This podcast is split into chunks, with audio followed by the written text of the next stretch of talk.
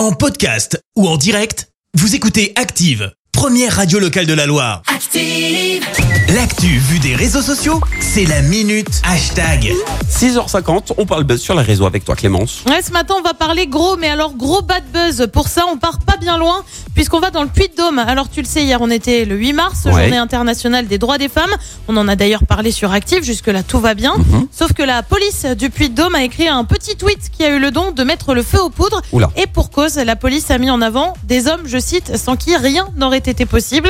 Euh, tu retrouves par exemple Jean Jaurès, favorable au suffrage féminin, Jules Ferry qui a mis en place l'enseignement laïque et obligatoire. Ni une ni deux, c'est ce qui s'appelle un gros tollé. Tour d'horizon des réactions ce matin.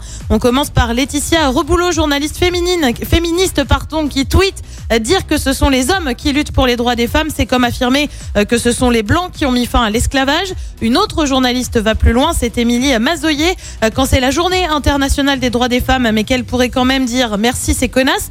Tu l'as compris, tweet plein de cynisme. Ouais. Euh, Marianne Maximi, conseillère municipale à Clermont-Ferrand, écrit, on dirait un tweet du Gorafi tellement c'est gros. Même le 8 mars, les femmes sont invisibilisées. Euh, tu retrouves aussi des messages d'anonymes comme Anne, merci à la police du Puy-de-Dôme pour ce brillant hommage fait aux femmes, avec donc que des hommes. Oh là là. Mathieu va plus loin. Quelle honte de voir la police du Puy-de-Dôme faire ce genre de tweet. Le patriarcat se porte visiblement encore très bien dans l'institution. En ce 8 mars, faisons en sorte que les droits des femmes progressent et que ce genre de tweet disparaît.